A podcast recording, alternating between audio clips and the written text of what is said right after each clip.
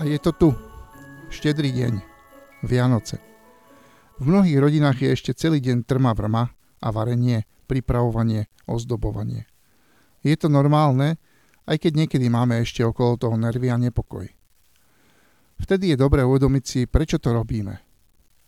Aby sme už večer mali čas. Čas na seba navzájom, čas na Ježiša a jeho tichú prítomnosť medzi nami. Takže tieto prípravy a chaos môžeme zobrať ako takú malú obetu za to, aby sme večer mohli byť v pokoji, bez zhonu a bez ustaranosti, ktorá prináša nepokoj. Nemusí byť všetko dokonalé. Aj keď to tak chceme, väčšinou sa to nepodarí a sme sklamaní. Dokonalý je iba Boh a dokonale to bude v nebi. Ak chceme dokonalé Vianoce s dokonalou výzdobou, dokonalou atmosférou a dokonalým jedlom, väčšinou sa to skončí nepokojom, nespokojnosťou, nervozitou a nejakou hádkou. Nemusí to byť dokonalé. Stačí, keď pritom nezabudneme na Ježiša a na to, že sú to vlastne jeho narodeniny. Prvé Vianoce tiež neboli dokonalé. Mária a Jozef sa musia presúvať cez pol Izraela v čase, keď má Mária už tesne pred pôrodom. Keď dorazia na miesto, Betlehem je už úplne plný. Jozef tam síce má nejakú rodinu, ale tí už nemajú miesto a navyše pôrod je určitým narušením rituálnej čistoty. A ak majú pravdu tí, ktorí hovoria, že v tom čase ešte slávili sviatok posvetenia chrámu, Chanuku, bolo veľmi dôležité zachovať čistotu. A ak bola Chanuka, potom aj nedaleký Jeruzalém bol úplne preplnený ľuďmi. Naozaj nebola šanca nájsť nejaké bývanie. Jozef ako hlava rodiny musel byť z toho poriadne zronený. Žiadne dokonalé Vianoce. Miesto našli iba v jaskinke, v maštali. Zvieratá a trochu slamy. Opäť nič ideálne. No v písme nečítame, že by sa Jozef s Máriou pohádali, nariekali, alebo si niečo vyčítali. Keď prišli neskôr traja králi, respektíve mudrci, čítame, že Ježiša s Máriou už našli v dome. Ščítaní ľudu sa už skončilo, aj pútnici boli už dávno preč, preto mohli byť v dome. Situácia sa vyriešila. Sice len na krátky čas, kým nemuseli utiecť do Egypta, ale vyriešila sa. V minulom podcaste som spomenul dve dôležité veci v súvislosti s Vianocami, a to zázrak a svetlo. Najväčší zázrak, aký vesmír mohol dovtedy zažiť. Boh sa stáva človekom. Mocou Ducha Svetého si berie telo z Márie Panny a stáva sa človekom ako my, len bez hriechu. Neprestáva veď Bohom, no je zároveň aj človekom. Aké symbolické, ak sa vtedy slávil sviatok posvetenia chrámu. Ježišovo telo je totiž ten najdokonalejší chrám, lebo je úplne plný Boha ako neskôr píše Pavol, v ňom telesne prebývala celá plnosť božstva. Boh sa stáva človekom. Má telo, aby mohol neskôr trpieť za naše hriechy. Má telo, aby sa nám mohol priblížiť úplne najbližšie. Má telo, aby sme sa ho mohli dotknúť, spojiť sa s ním. Má telo, aby mohol urobiť božskú výmenu. Zobral si to naše, teda telesnosť, aby sme my mohli do seba prijať to jeho, božskosť. Nie je to úžasné a fantastické? Dnešný deň je o tom, že môžeme prijať to jeho, to božské do seba. Môžeme prijať aj jeho prítomnosť pri štedrovečernom stole. Štedrá večera má v sebe ešte jeden pekný odkaz. Deje sa večer a máme pri nej zapálených veľa sviečok možno aj sviečky zapálené betlehemským svetlom. Symbolika svetla a tmy je biblická.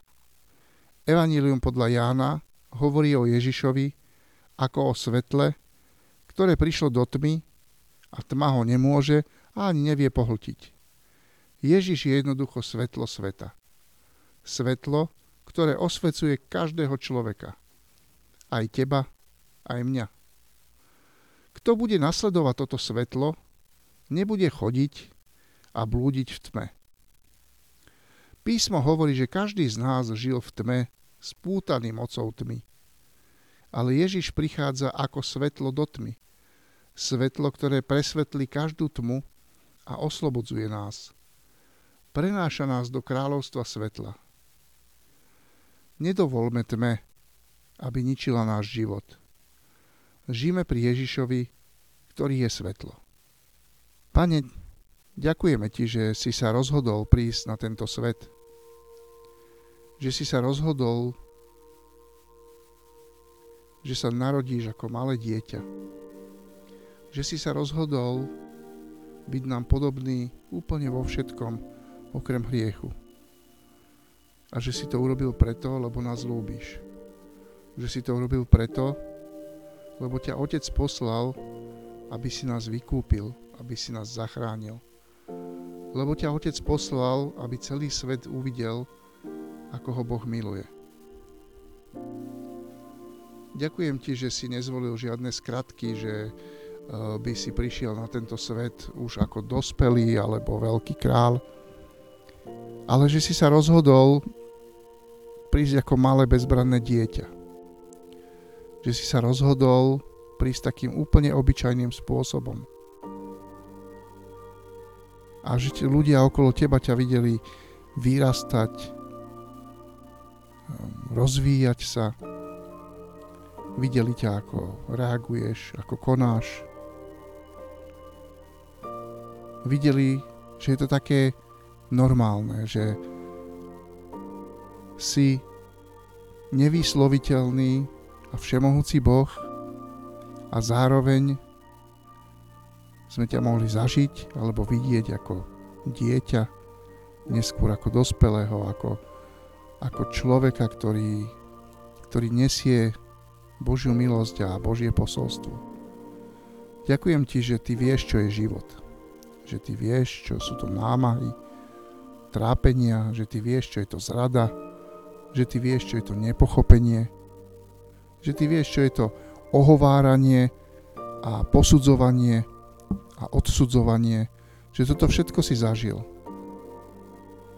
A že okrem toho si zažil obrovské množstvo bolesti a utrpenia že ty vieš, čo je život. Že ti môžeme veriť, keď hovoríš niečo o živote a o tom, ako sa má žiť. Ďakujem ti, že v dnešný deň, deň Vianoc, si to môžeme užívať, to, to pekné a to, a to krásne a to nežné a že môžeme vedieť, že si s nami. Požehnaj každého tento, tento čas, Požehnaj každú rodinu, ktorá bude sadať k štedrovečernému stolu. Požehnaj ich pokojom, požehnaj ich dobrou atmosférou, ochraňuj ich, požehnaj tých, ktorí sú dnešný večer sami, aby vedeli, že nie sú sami, aby vedeli, že, že hoci fyzicky sa môžu cítiť sami, že ty si s nimi a že si s nimi ešte viac, lebo ty máš špeciálnu ochranu a špeciálne zalúbenie pre tých, ktorí sú sami, ktorí sú opustení, ktorí sú tak na pokraji a že k tým utekáš ako prvým. Že im dávaš tú výsadu. Ďakujem ti za to, aký si za to, čo si všetko pre nás urobil. Amen.